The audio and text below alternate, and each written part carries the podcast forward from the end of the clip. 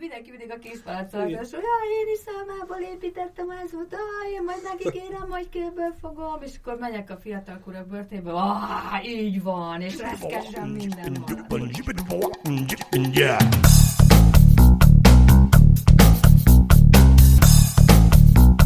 Üdvözlök mindenkit, ez itt a Határsértők harmadik része, amiben a vendégünk Boldizsár Ildikó meseterapeuta volt, és kifejezetten jót beszélgetünk. Marci, szerinted mi volt igazán érdekes ebből a beszélgetésből? Szerintem már önmagában az nagyon érdekes volt, hogy, hogy a meseterápiánál kevés dolog illik jobban ennek a podcastnak a profiljába, amit mi elképzeltünk, mert fogja a mesét, ami sokszor egy ilyen ártalmatlannak és gyámoltalannak gondolt kis esti altató, és ezt megmutatja, hogy időnként akár a legdurvább élethelyzeteken, traumákon, megrekedéseken is át tud segíteni embereket, és tényleg Ildikóval beszélgetve ezek, ezek, ezekbe egy kicsit jobban beleláthattunk, mert ő viszi ezt börtönbe is, javítóintézetekbe, kórházakba, szóval ilyen e, elég, elég éles és drámai helyzetekben is kipróbálta a meséknek ezt a gyógyító hatását, és, és nagyon érdekes volt még a végén arról is beszélgetni, hogy mondjuk a szuperhős filmek hogy viszonyulnak a népmesékhez, és mi a közös bennük, és mi a különböző. Uh, Igen. Arra még szeretném felhívni a figyelmet, hogy ezt a beszélgetést a többi korábbi epizóddal együtt viszonylag régen vettük föl, és ebben a beszélgetésben előfordul, hogy néhányszor hivatkozunk aktuális dátumokra, na, ezek hónapokkal ezelőtt voltak, ezt érdemes figyelembe venni, alapvetően viszont az egész beszélgetést ez nem fogja befolyásolni, hiszen általános és időtálló témákról beszélgetünk. Jó van, akkor kezdjük, tartsatok velünk.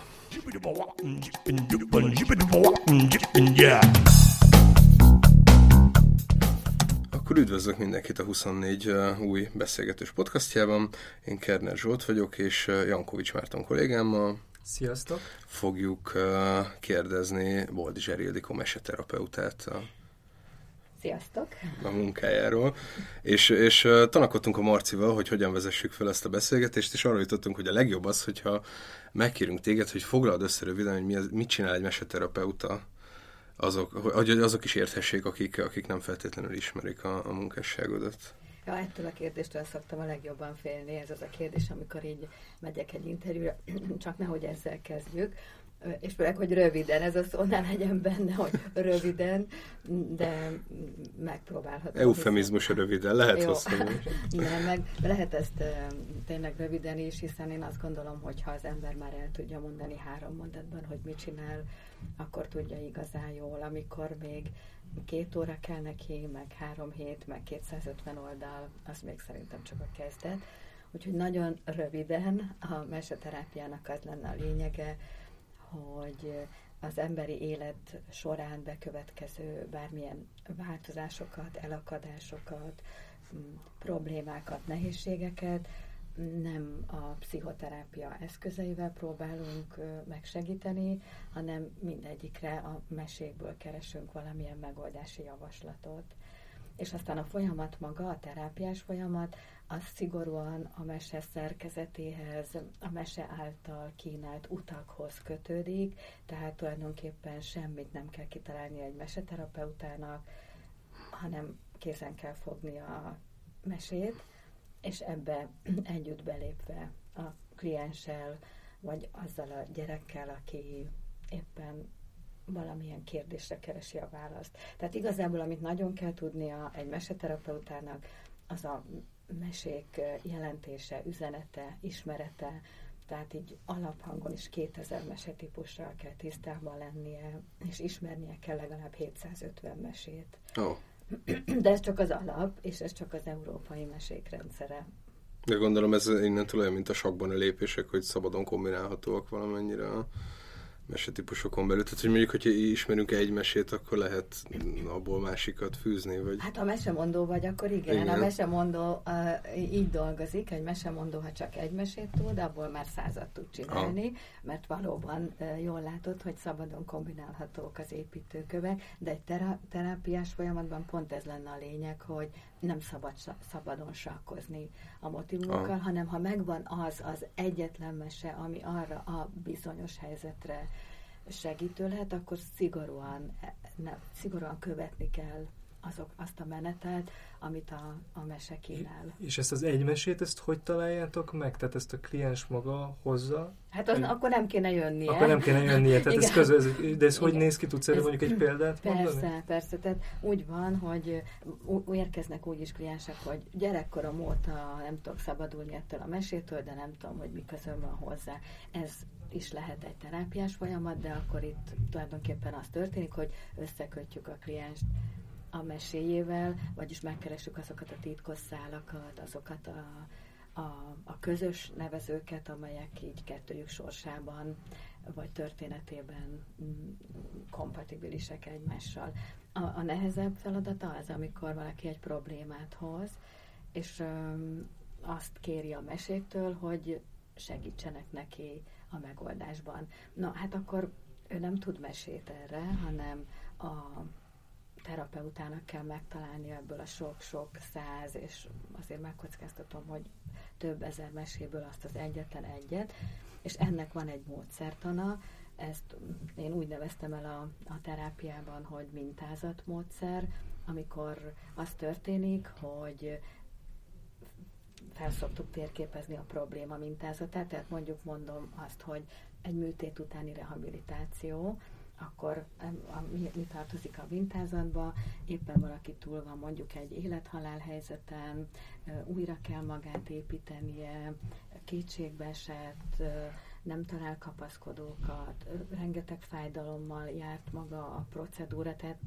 például, de ez, ez ennél még sokkal több van, és sokáig lehetne sorolni. Tehát egyrészt a, a magának a helyzetmintázatát készítjük el, és utána, és ez már az igazán e, unikum ebben a módszerben, a, az embernek a mintázatát is, aki ebben a helyzetben él, van, létezik, mert mindenki másképp van egy műtét utáni helyzetben jelen másképp van Nagy Józsefné, Horváth Piroska, Tóth Elemér, Kovács Ákos, mindenki máshogy. És akkor eh, a második körben annak az embernek a mintázatát is felállítjuk, aki ebben a helyzetben van, ő hogy viseli a fájdalmakat, van egy családja, gyerekei, jövőképe, mik vezettek a betegséghez, milyen okai voltak, és akkor már két mintázat van. Van a nagy mintázat, ez és ez a helyzet, és van a kis mintázat, ebben a nagy helyzetben ez az ember ezzel a, az érzésvilággal, gondolatvilággal, reménnyel és reménytelenséggel van jelen, és a kettő ötvezetéből keressük meg azt a mesét, hogy oppá, és hol van egy ugyanilyen helyzet a mesénkben? Hol van egy ugyanilyen hős, akinek újra kell magát építeni, aki mindent elveszített, akinek se gyereke, se családja, se unokája, se macskája, se kutyája, vagy épp fordítva. Hol van az a mese, ahol van egy hős, aki ugyan elvesztett mindent, de szerető, támogató családá mögötte, és rájuk hagyatkozva de akár újra is építheti önmagát. És mindig van? Mindig találtok ilyen mesét? Tehát nem, nem, nem találkoztál meg olyan helyzettel, amire egyszerűen nincs ilyen Mondd ki, nincs mese. nincs mese. Addig nem mertem ezt a módszert sem tanítani, sem szakkönyvé megírni, amíg nem voltam bizonyos abban, hogy minden élethelyzetnek megvan a maga mesebeli párja. Ez a módszer első számú tételmondata, hogy nincs olyan élethelyzet, amit ne lehetne megtalálni a mesékben, lehet, hogy sokat kell kutakodni, van úgy, hogy én is két-három napon keresztül keresek egy mesét. Tudom, hogy létezik, és még sokszor azt is tudom, hogy de hogy még nem is olvastam. De akkor fogom magam, és uh, elég jó könyvtáram van mesékből, nekiállok, és keresek, keresek, keresek. És egyszer csak látom, hogy te jó ég, itt van. Ebben a mesében pont ugyanaz történik, mint azzal az emberrel, aki itt most 2019 áprilisában néhány órával ezelőtt ott ült a rendelőmben. És ez mindig gyönyörű pillanat, de ez még nincs vége, mert ez nem az történik, hogy akkor aztán elküldöm neki, vagy elmesélem, vagy örülök neki, és tessék, akkor így van, hanem én innen kezdődik a neheze, hiszen ezek az üzenetek kódolt formában vannak jelen. Nem olyan egyszerű, hogy akkor most tessék, menjen haza, és adja el a lakását, és vegyen egy nem tudom mit, vagy... Tehát, tehát, hogy nem recept a mese. Igen, igen. Tehát pont ez nem életrecept, vagy végül is nem. az? Ne, hát nem, nem az. Tehát, hogy, hogy nem úgy működik, mint egy aspirin vagy egy gyógyszer, hanem ezekért az üzenetekért, amelyek még egyszer mondom, kódolt formában, vagy szimbolikus formában vannak jelen, meg kell bizony küzdeni. Innentől kezdődik a rejtvényfejtés hogy, hogy mi közön van nekem ehhez, és mit üzen nekem ez a történet. Melyik titkos szál vezet az én olyan rejtett lehetőségemhez, amit még én sem ismerek. Ezek mind a kliens kérdései. A terapeuta általában már látja az összefüggéseket a mintázatokból, a kliens maga nem tudja, és addig nem is fogja tudni, amíg csak ezen agyal, hogy jaj, most miért adta nekem a doktornő, vagy az X, vagy az Y ezt a mesét nem ez a kérdés, és egy terapeuta soha nem is mondhatja meg, hanem kérdezhet, segíthet, összekötheti, nagyon finoman, észrevétlenül. Van úgy, hogy ez három év, mert annyira, annyira nagy az ellenállás, annyira mélyen van mindaz a, a passzív életenergia, az a passzív tudás, amit föl kell szabadítani, hogy telik az idő, és lassan szabadulnak ki a megoldásokon. És olyankor, olyankor végig egy mesével dolgoztam? Van olyan, van, hogy három évig egy mese heti egy ülésben, ez a Hamupipőke című mese volt, Aha. ez bizony kemény volt. Ja, és hát még nagyon fontos a módszerhez az, és mert hogy itt szokott mindig a probléma lenni, hogy mi is ez a módszer, hogy nem a pszichológia az alapja, hanem két nagyon fontos másik rendszer, tulajdonképpen a Vladimir Jakovlevics Prop egy orosz mesekutató volt, és 1928-ban már lét, megírta a Mesemorfológiája című könyvet, ami pusztán szerkezeti mű tehát ez, ez nagyon fontos, hogy ennek a metamorfózis meseterápiának, amit e, én művelek, ez, az, ez a legfontosabb alapkönyve, és a mm. másik pedig... Nekem ismerősen szlavisztikára jártam. Na, hát akkor te pontosan tudod, hogy ez mi, és, és akkor, na, hát akkor ez nagyon jó, figyelj, akkor ez, ebbe, ebbe belemerülhetünk, ebbe belemerülhetünk, mert hogy... Akartam, és van egy rakásban vasorúbábás kérdésem még. Na, szuper, mert hogy, hogy valóban, hát most engem annyira megrendített, amikor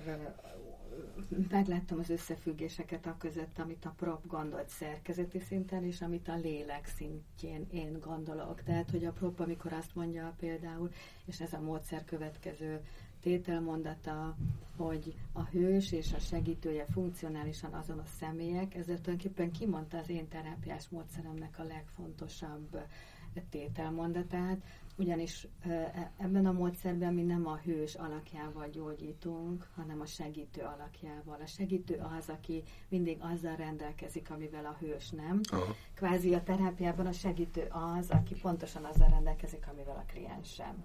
Uh-huh. És akkor mindig a, a segítő tudja megmutatni, hogy, hogy mivel kellene rendelkezni ahhoz. Tehát, és most gondolod, ez egy egyszerű morfológiai felismerés volt 1928-ban, ami itt most egy terápiás alaptörvényé vált. Van, van, a, van egy olyan szokásunk a Marcival, hogy átemelünk nálunk sikeresebb emberektől dolgokat, és ezért két, két olyan strukturális dolog van, amit minden vendégtől megkérdezünk ebben a podcastban és az egyik az, az a közepén szokott lenni, és ezt egy Tyler Cowan nevű közgazdásztól loptuk el, akinek egy tök jó podcastja van, és egy, ott egy visszatérő kérdés sorozat minden vendéghez, az, hogy döntsék el bizonyos témákról vagy szerzőkről, hogy alul vagy felül értékeltek-e szerintük, és most három ilyen kérdést tennénk fel, és arra kérnénk, hogy azt mondd el, hogy szerinted alul, felül vagy helyesen vannak ezek értékelve. Már hogy hol a közvélemény? Igen, ez egy általános koncepcióként. Te mit érzel arról, hogy ezek hogy vannak értékelve, és szerinted helyese az a, az, az értékrend? Wow. Ez egy meglepően komplex wow. kérdés mindig, és okay. lehet rá kifejtős választ adni. Na jó, nézzük. A... Mondjuk Harry Potter kezdjük egy ilyen elég ismert dologgal. Hát, hogyha tegnap előtt jövök, akkor azt mondom, hogy teljesen helyén van értékelve, de mivel éppen most zajlik a lengyel katolikus papok könyvégetési akciója, amelynek során égetik ezeket a könyveket, így most a felháborodásomról tudok csak beszélni, hogy ez szégyen, hogy ez megtörténhet, és hogy akkor ez most nem is tudom, akkor ez alulértékelés, vagy... Hát ez a lengyel katolikus papság véleményét azért nem nevezném ilyen pop, pop, általános popkulturális ítéletnek, de, de igen, tehát hogy, hogy ez valójában lehet, hogy felülért, feljebb értékeli a, a könyveket a mi szemünkben. Igen, de, de én azt gondolom, hogy, hogy a, a helyén van kezelve a Harry Potter jelenség, kivéve most ezt a, az új tegnapi hírt. A, nekem egy nagy kedvenc filmem, rajzfilmem, Jankovics Marcának a János Vitéze. És ez a következő kérdés.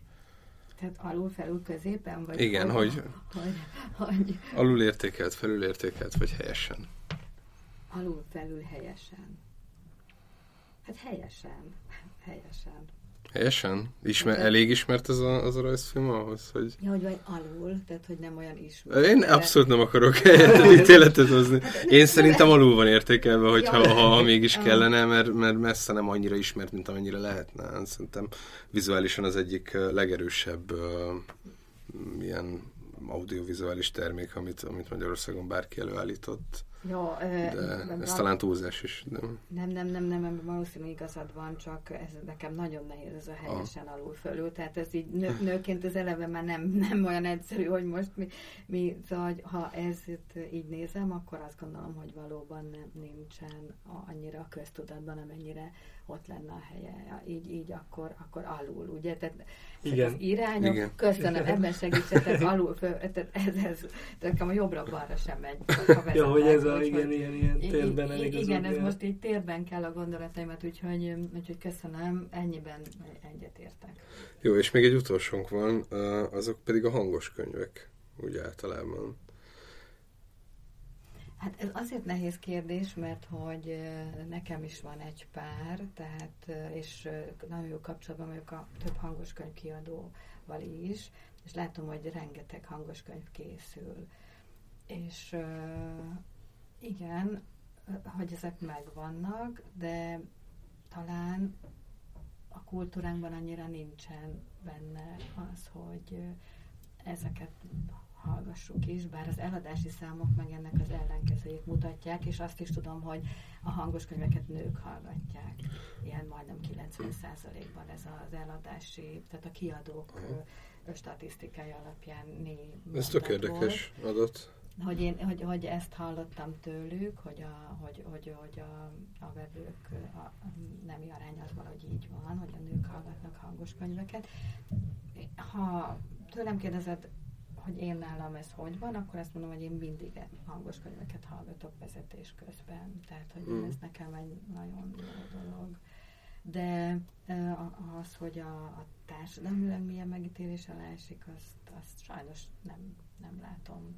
Mert mit gondoltak? Hát szerintem alapvetően inkább pozitív, mert van egy ilyen általános kritika ezekkel kapcsolatban, hogy hangos könyvet hallgatni, ez nem, nem olvasás és ugye nekem van egy, én nagyon sok hangos könyvet hallgatok egyébként, a jellemzően utazás, meg mosogatás és egyéb dolgok közben, és van egy általános védekezésem, hogy ugyanezeket most, most különböző tevékenységek közben hallgatjuk, de hogy az olvasás azért hagyományosan nem egy, egy ilyen egyedül végzett elfoglaltság volt. Tehát sokkal kevesebb ideig olvastak egyedül az emberek az ismert történelmünkben, mint amennyi ideig közösen. Mivel nem tudtak annyian olvasni, ezért az olvasás egy hagyományosan közösen végzett tevékenység volt, ahol valaki felolvasott és többen körülülték, és ez, szerintem ez például, hogyha így gondolkodunk, akkor nem annyira idegen a, a hangos könyv hallgatása tehát, hogy nem nevezném. Nyilván a meséknél is pont egy ilyen fontos példája ennek. Így van, hogy ott, ott is a mesemondás is közösségi műfaj volt. Volt a mesemondó, és akkor ő mondta ezeket a történeteket. Ilyen értelemben a hangos könyv az egy modernkori mesemondás csak mindenki otthon. Igen, csak, csak Ez is már egy modernkori jellemzője, hogy elszigetelten és nem közösen hallgatjuk. Én tényleg nagyon szeretem a hangos könyveket, tehát ezért is voltam kicsit bizonytalan, hogy mivel ez annyira magányos műfaj, hogy nem tudom, hogy mások mennyit hallgatnak, egyedül ezeket az eladási számokat ismerem. Igen, de egy meglepően intim műfaj lesz tőle egyébként a, a hangos könyv, tehát hogy valamiért attól, hogy az ember elzárva érzi magát másoktól, és egy ilyen alapvetően közösen végzett elfoglaltságot teljesen egyedül csinál, és kizár másokat. Ha már itt tartunk egyébként, és a mesemondást is szóba hoztuk, akkor én, neke, én úgy emlékszem, hogy te magá, tehát a maga a mese iránti szerelmed is egy, vagy hát érdeklődésed egy ilyen konkrét mesemondás élmény, és annak a hatása ö, váltotta ki belőled, ami egy elég fontos helyzetben is született, amikor a, a talán a fiad volt beteg. Ez, igen, ez hogy igen. történt? Igen, igen, mert azért ez nagyon fontos, hogy mikor kislány voltam, akkor nem mondtam, hogy meseterapeuta szeretnék lenni, és az egyetemen sem, mivel ilyen szó nem is létezett. Tehát, hogy így nem tudtam, hogy így ezt szeretnék lenni, hanem tulajdonképpen, és az sem volt, hogy ültem otthon az íróasztalomát, és na, kitalálok valamit, mi legyen az. Tehát tényleg ez, én azért szeretem ezt a módszert, mert ezt az élet írta és írja. Tehát a mai napig is mindig a, az a aktuális történések alapján finomodnak módszertani elemek. És amivel kezdődött, az is egy, egy teljesen reménytelen helyzet volt, a fiam betegsége, aki öt évesen egyszerűen nem gyógyult meg egy nagyon nehéz betegségből, és akkor ez a, és őt sem akartam meggyógyítani, hiszen én csak egy kétségbeesett anyuka voltam, akinek egyetlen eszköze volt, nagyon jól tudtam meséket mondani az én fiam meg, amíg meséket hallgatott, addig nem szenvedett. Tulajdonképpen ez az, ebből az alapképletből indult az módszer, hogy, hogy ő, egyszer csak az egyik mesénél teljesen megváltozott, és olyan viselkedési változásokat produkált, amiből látszódott, hogy valahogy nagyon mélyen érinti az adott történet. És onnantól kezdve csak ezt az egyet akarta hallani, és gyakorlatilag tíz napon belül megfordult az állapota, és akkor én még akkor se tudtam, hogy ez, ennek köze van a meséhez, hanem még rá több év telt el, mire össze tudtam kötni a kettőt. Mert hogy utána elkezdtem kórházakba járni, karitatív alapon mesét mondani, akkor ott láttam, hogy ott is megtörténik. Mesélek mindenféleket, az van egy mese, az akkor a beteg így eldobja magát, és ugyanazt produkálja, mint a fiam, sír, zokog, úristen, ezt még egyszer mondja el, és akkor megint elmondom, látom, hogy elbűvölődik, hogy történik benne valami, és akkor jönnek az orvosok, hogy mit csináltam Marinénivel, jobban lett, és már nem kell neki ezt a nyugtatót se adni. És akkor megint történik egy ilyen, megint, az évek alatt ezek a történések vittek el a, odáig, hogy akkor gondoljam már át, hogy mi történik, mert mondják, hogy mindenki jobban lesz, meg látom, de tényleg mi történik? És akkor ennek a végig gondolásából született meg a módszer mindennel szembe menve, mert ez egy eleve mekkora hülyeség már így a tudomány szemszögéből, hogy van egy mese, és attól jobban lesz valaki. És, és uh, vitted, akkor, ahogy mondtad, hogy karitatív alapon egy kórházakba is, a saját személyes élményed után, meg börtön környezetben is, ezekben a helyzetekben azért gondolom máshogy, vagy erősebben működnek a mesék? Mert én intuitíven ezt gondolnám. Mindenhol mindig erősen működnek, hogyha a megfelelő történetet viszed. Ez a történettől függ. Tehát mást mesélek egy haldoklónak, mást mesélek a börtönben, mást mesélek egy esküvőn, mást mesélek egy daganatos kisgyereknek, egy transplantált gyereknek, mást mesélek egy olyan közösségben, ahol mondjuk például a bullying a probléma, és kell egy foglalkozást tartani arról, hogy ez hogy is működik. Más mesélek az agresszornak, más mesélek az áldozatnak, más mesélek a börtönben, de pont a kiválasztott mese ö, ereje teszi, hogy, hogy megtörténnek csodák minden egyes találkozáskor. Ha, ha rosszul választ az ember mesét, akkor nem történik semmi. Se nem lesz ereje, se nem lesz hatása. Mondjuk annyi történik, hogy akkor jól hallgattunk egy történetet, na, menjünk haza de van olyan mese mondjuk, ami, ami konkrétan a, a, a, a bullying elkövetőjét, a bulit szólaltatja meg? Vagy emel ilyen, ilyen középpontba? Van ilyen mese is, de nyilván, hogy nem fog magára ismerni. Hogyha csak azokra a mesékre gondolsz, ahol a farkas jelenik meg, a piroska és a farkasban például, vagy bármelyik olyan mesében, ahol jön, jön ez a, mondjuk a farkas, most ez jutott eszembe, több is van, egyébként ilyen történet, akkor, akkor ott egyértelmű, hogy van egy agresszor, aki valamit szeretne és mindegy, hogy milyen áron. De ezt az agresszor maga nem ismeri föl. Uh-huh. Bár a fiatalkorúak börtönében a Kismalac és a Farkasok című mese, ahol a, a farkas meg akarja enni a kismalacokat, akik a házakat építik, ott egyértelműen a fiatalok gondolkodás nélkül azt mondták, hát mi is pont ilyenek vagyunk, mint ez a farkas. Tehát nem a kismalaccal azon Mindenki mindig a kismalaccal hogy én is számából építettem házat, én majd nekik érem, majd kőből fogom, és akkor megyek a fiatal kurak börtönbe, ah, így van, és reszkesen minden malac mondják. Aha és tehát megtörténik, és akkor, akkor a foglalkozás arról szól, hogy jó, és akkor mit érezhet egy malac ilyenkor? Egyébként ezek brutális dolgok, mert, mert akkor nézzük meg a malac szemszögéből, és akkor először persze vicces, hát jó, jó rettegjen is tőlem, de aztán úgy kezd nem vicces lenni ahogy így egyre mélyebbre megyünk. Jó, hogyan? Nézzük meg, játsszuk el, legyél te most a malac. Hát nem lesz, aki malac, én farkas vagyok. Jó, ne, megpróbáljuk. És akkor a, a, tehát nagyon-nagyon-nagyon durva dolgok történnek meg egy ilyen foglalkozáson, amikor átéri a rettegő kismalacot.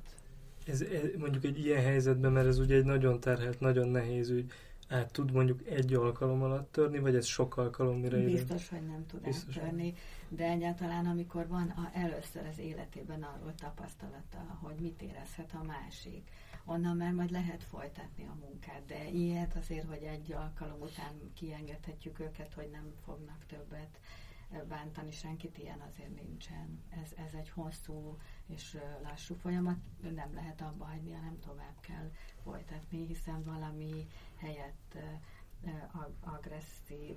Egyébként a, e, ezekben a helyzetekben, ahol egy ilyen bántalmazás lép fel, ott, ott mindig nagyon fontos az, a, a, a szemlélődők megszólítása, tehát azok, akik sem az agresszor oldalára nem mernek állni, sem a, az áldozatok szem, szem pontját nem látják át, és akkor egy, ezekkel a mesékkel őket lehet megszólítani, velük lehet a legjobban dolgozni, hogy döntsenek, hiszen a közömbös szemlélők azok a legveszélyesebbek, és azokhoz nem tudunk semmilyen formában utat találni, akik csak hát majd azt, azt várják, hogy majd le, legyen valami. Nem elég bátrak kinyilvánítani a saját véleményüket, nem elég bátrak akarni, nem elég bátrak védelmezni, nem elég bátrak megállítani ott, ott nagy erőkkel lehet egy mesével segíteni, hogy de igenis, hogy lehet. És a, a mesékben az együttérző, segítő, megmentő, öm, szociális érzékenységű hősök azért elég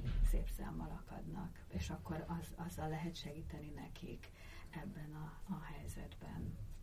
Tehát ilyenkor ilyen, gyakorlatilag olyan prekoncepciókat építünk fel utólag, amiknek már léteznie kellene emberekben. Tehát úgy gondolom a, a egy csomó mm, fiatal ilyen hátrányos helyzetű gyerek azért nem, nem azonosul automatikusan a kismalaccal ezekben a történetekben, mert, mert nincsenek meg bennük azok a prekoncepciók, hogy neki a kismalaccal kell azonosulni, tehát nem feltétlenül érti meg, hogy az a főszereplője ennek a történetnek. Mm, semmilyen prekoncepció nincs egy ilyen munkában, mindenki azzal azonosul, ha. akivel akar. Teljesen szabad. Pont ez benne a szép, hogy senki nem várja el tőle, hogy azonosuljon nagyon fontos, hogy azt mondja, hogy én a farkas vagyok, és pont ilyen bátor vagyok. Hol, Isten őriz, hogy azt mondja, hogy a kismalac. Fölkínálhatom a lehetőséget, hogy kipróbáljuk, hogy milyen kismalacnak lenni. Nem kell vele ö, azonosulni, utána is választhat, hogy marad a, a farkas, vagy nem. De csak egyszer átélni, hogy, hogy milyen az a, az a bántalmazottság, az a félelem, és ezt egyébként tényleg nagyon keményen átélik. Tehát akkor bebújunk az a házba, és akkor jön, jön a farkas a kéményen. Na milyen érzés ez? Hát ott vacognak, hiszen igazából valahol mindegyik nagyon sérült, valahol pontosan ismeri ezt ezt a fogvacogást, hogy jön, jön az apám egyébként, és hozza a vasláncot, vagy a botot, és most fog megverni. Hát valamiért én is agresszor lettem. És amikor átéli ezt újra, és ebből kihozni, hogy, hogy erre nem csak az lehet a reakció, hogy én is olyan leszek, mint az apám volt, aki vaslánccal vert, vagy rajtam nyomta el a cigarettacsikkeket, hanem hogy lehet valami más választás is. Na onnan lesz majd igazi a munka. Tehát nincs prekoncepció, senkitől nem várjuk el, hogy javuljon meg, hogy a jó, jó hőssel azonosuljon. Van, aki egy mesében azt mondja, hogy ő egy fűszál a réten, és az tök jó. Abból is ki lehet aztán jönni, hogy hogy jut el odáig. A mese minden szereplője én vagyok, most most épp egy fűszel vagyok a réten, hogy leszek én majd a király kisasszony, vagy a királyfi. Az De, egy hosszú szép uh-huh. folyamat. De hogy ez a cél tulajdonképpen, hogy eljussunk a főhősig, aki aktívan a saját sorsát a kezébe veszi? Tehát ez a végcélja ennek a... a az a végcélja, hogy minden szereplővel azonosulva rend, rend legyen a lélek színpadán. A mese minden szereplője én vagyok, a mese tájai belső tájak, a mese szereplői belső szereplők, és minden, ami a mesében történik, bennem történik. Azaz egy fűszál is én vagyok, de hol van bennem a királylány? Hol van bennem a sárkány?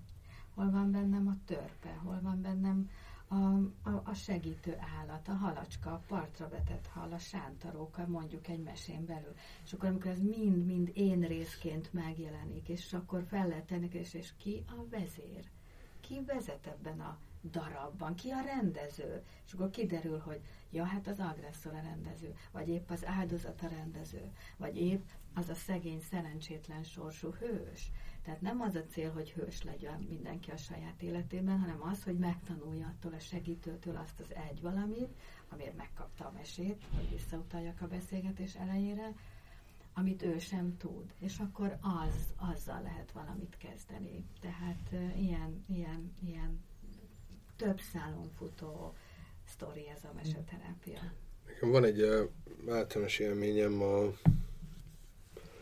uh, nehéz kategorizálni, de mondjuk legyen akkor az ilyen Hollywoodi film, filmekkel kapcsolatban az utóbbi időben, hogy ugye nagyjából az történik, főleg a Marvel filmek miatt, hogy ugyanazt a mesét mondják el nekünk újra és újra, tehát hogy ugyanaz a, a Heroes Journey különböző átalakulása kb. minden filmnek az alapstruktúrája, és ezért igazán nincsenek is fordulatok ezekben a filmekben, vagy nem nagyon meglepők, illetve kifejezetten hiányzik, hogyha nincsenek benne azok a fordulatok, amik, amik minden másban benne vannak, és tökre kíváncsi vagyok rá, hogy szerinted milyen hatása van annak, hogyha folyamatosan mindenki ugyanazt a típusú, megstruktúrájú mesét fogyasztja. Hát van egy nagyon szomorú hírem, hogy évezredek óta ugyanabban a mesében vagyunk, ugyanabban a történetben vagyunk mindannyian. Ez a meseterápiát, ezt a, egyébként a meseterápiát ezt tartja életben, hiszen, hiszen én sem csinálok mást, mint ezeket az atavisztikus régi történeteket, amelynek mindig az aktuális, akkor élt ember lelkiállapota, érzésvilága adott táptalajt, hiszen ezek a történetek gyönyörűen csiszolódtak aztán után, hogy én ugyanezekből dolgozom, és ugyanazt éljük, teljesen ugyanazt. Ez se nem rossz, se nem jó. Ez az élet törvénye, ez az ismétlődések törvénye, az, a lélek törvénye. Ez, ezzel nem nagyon lehet mit kezdeni a, mert hogy a, a törvényhez az is hozzá tartozik, hogy ez a rend törvénye, ezek a történetek ugyanazt mutatják, hogy mindig van rendeződés, mindig el lehet jutni egyfajta rendig, mindig van ö, irány a sötétségből a fénybe, a káoszból a rendezettségbe. És mióta a világ a világ, a hősök ezt keresték, hogyan jutnak el a káoszból a rendezettségbe, a sötétségből a fénybe, és ez most sincs. Ez ad abszurdum azt is jelenthetné, hogy akkor mondjuk Marvel, nem tudom, bosszúállók filmmel is lehetne meseterepiát játszani, vagy van valami lényegi különbség a népmesék és mondjuk ez a modern kor népmeséinek tartott mondjuk Marvel univerzum között? Igen, az a különbség, hogy a népmese az egy belső univerzumra épít, tehát ott te magad népesítheted be, és ruházhatod fel alakkal, képpel a szereplőidet, és azok olyanok, amilyenekké te tudod őket formálni. Egy filmnél minden külső képként van jelen, és emiatt nem olyan egyszerű utána belső képé alakítani, hiszen a teremtő képzelet az kivevődik ebből, ott már annak a pontosan az egész meseterápia a teremtő képzelet működésén alapul. Ha teremtő képzeletet lezárjuk az utat, mert a készen kapott képek átveszik felette a, a hatalmat, akkor pont az a lélektani folyamat nem fog végbe menni, ami a meseterápiában kell, hiszen amíg alkotod a képeket, amíg a történetet belsővé teszed, addig pont ez, ez történik, ez a folyamat elengedhetetlenül szükséges a gyógyuláshoz. Az, a, még annyi, hogy az elmúlt fél évben, vagy nem tudom, évben, fél évben, időszakban azt látom, hogy hogy ö, rengeteget utazol. Nem tudom, hogy en, ennek ö, mi az oka, hogy csak egyszerűen ilyen személyes, vagy, van, vagy, vagy ilyenkor meséket is gyűjtesz, vagy ennek van bármilyen ilyen típusú vonatkozása, hogy így megismerd a világot, vagy ilyen kutatási vonzata, vagy ez csak egyszerűen az, hogy szeretsz utazni? Ennek ö, nagyon erős vonzata van a munkámhoz, vagy erős kapcsolata van a munkámmal. Egyrészt nagyon szeretek utazni, de most már ö, útnak indulni csak úgy, még mindig szoktam, de sajnos elég hamar befordul munkába, mert mindig találok valahol valami olyat, amit addig nem ismertem. Egyébként azért utazom ennyit, mert készül egy könyv, az most már elég régóta a mesei helyszínek szimbolikájáról, és ez nagyon izgalmas, hogy egy adott nép mesekincsében a, a helyszínek hogyan befolyásolják a történet kimenetelét, ugyanis ezt talán még annyit érdemes elmondani itt abban a beszélgetésben, hogy a meseterápia nem a hőssel való azonosulással kezdődik, hanem mindig azzal, hogy ki hol látja magát egy adott történetben, melyik helyszínen. Ezeknek nagyon-nagyon erős jelentésük van ezeknek a helyszíneknek. Tehát valaki azt mondja nekem, hogy ott vagyok két szikla közé beszorulva, az mást jelent, mint menekülök a bálból lefelé a lépcsőn, vagy egy barlangban vagyok lenne mélyen, vagy most estem be egy kútba, vagy fönrepülök az égen, vagy puf, leestem a a, a föld mélyébe, a sötétségbe, és ott tapogatok. Tehát minden mesében rengeteg helyszín van, a helyszínek viszik elő a történetet. És hát persze egy csomó mindent én is a teremtő képzeletemmel el tudok képzelni, de amikor elmegyek ezekre a helyekre, most egyébként éveken keresztül szigeteket jártam be, mert a sziget motivum, az elszigeteltség, a külön került lélekrész, az nagyon izgalmas a mesékben is, és a, az ember életében is akkor ezeken a meglátogatott helyszíneken mindig sokkal pontosabban tudom testileg is leképezni magamban a történetet. Most egyébként egy elképesztő útra készülök Kazasztán, Kirgizisztán, Üzbegisztán, tehát belső Ázsia. Onnan olyan gyémán tisztaságú mesék érkeznek, hogy úgy érzem, hogy el kell oda menni, megnézni, hogy mitől ilyen tiszták, mm. tudatilag. Ilyen Tehát, hogy van, hogy a mese jelöli ki, hogy azt kelti fel az érdeklődésedet, hogy hova menjél. Igen. És mikor másfél éve uh, interjúztunk körülbelül, akkor uh, azzal zárult a beszélgetésünk, hogy, hogy azt mondtad, hogy mostanában sokat aggaszt téged uh, a világ és Magyarország jövője, meg állapota, és akár erre keresnél magadnak is mesét, hogyha most ki kéne jelölned egy ilyen célt.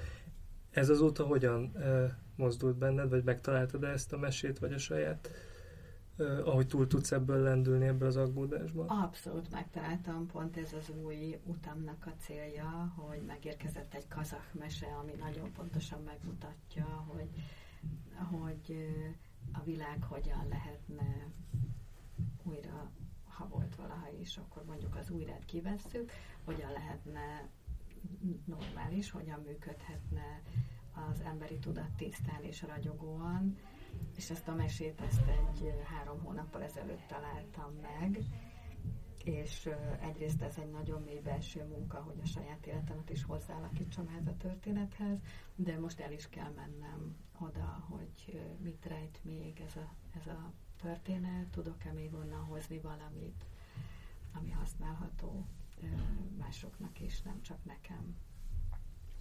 A másik uh, átemelt struktúránk a Marcival, amivel lezárni szeretjük ezeket a beszélgetéseket, az a, azt az Ezra Klein-tól loptuk, aki a, a beszélgetés végén megkérdezi a, a vendégeitől, hogy mi az a három könyv, ami alapjában határozta meg a, az élményeit, és ugyanezt szeretném kérdezni tőled is. Hát három ilyen könyvet kapásból tudok mondani, mert... Te vagy az első ember, aki kapásból tud erre Mi a zavarba, igen. Nem, mert, mert, hogy nagyon, mert hogy, mert hogy velük élek, tehát és ezek nem mesekönyvek. Az egyik McCarthy-nak az Út című könyve, ez nekem nagyon-nagyon mm, kedves könyvem, és... Egy elég kíméletlen könyv, ugye? Az a legdurvább. Mindenki ki szokott akadni, egy mesekutató miért szeret egy ilyen könyvet, de nekem mm, tényleg McCarthy maga is, mint író, és ez a könyve is elképesztő módon megemelte a felelősség tudatomat, és ugyanakkor meg nagyon pontosan szembesítette az, hogy mi várható. Tehát nem, nem volt benne ismeretlen rész, mert tudtam, hogy igaz minden, ami ebben a könyvben megtörténik. Vagy igaz volt, sőt, talán részese is voltam valaha. De tehát ez az egyik. A másik, hát ez talán nem lesz olyan meglepő, a Szerbantának az Utas és Holdvilág, ez nagyon mélyen ö, bennem van, és az utazásaim ö, motorja, ez a, a hajtóereje, ez a, ez, a, ez a vágy erre a megszökni, elmenni, megtalálni valamit, aztán vissza, visszajönni, vagy nem jönni vissza. Ez egy ilyen örökös kérd, kérdezés bennem is, hogy, hogy hogyan. És annál is akkor a harmadik azért mégiscsak legyen egy mese, mesekönyv. Ez a Mihály Endének a Momó című könyve, amit nagyon szeretek, és meghatározó az életemben ez a, ez a, ez a szegény messziről jött kisgyerek, aki mindenkinél pontosabban látja, hogy egy halom mocsodék az, amit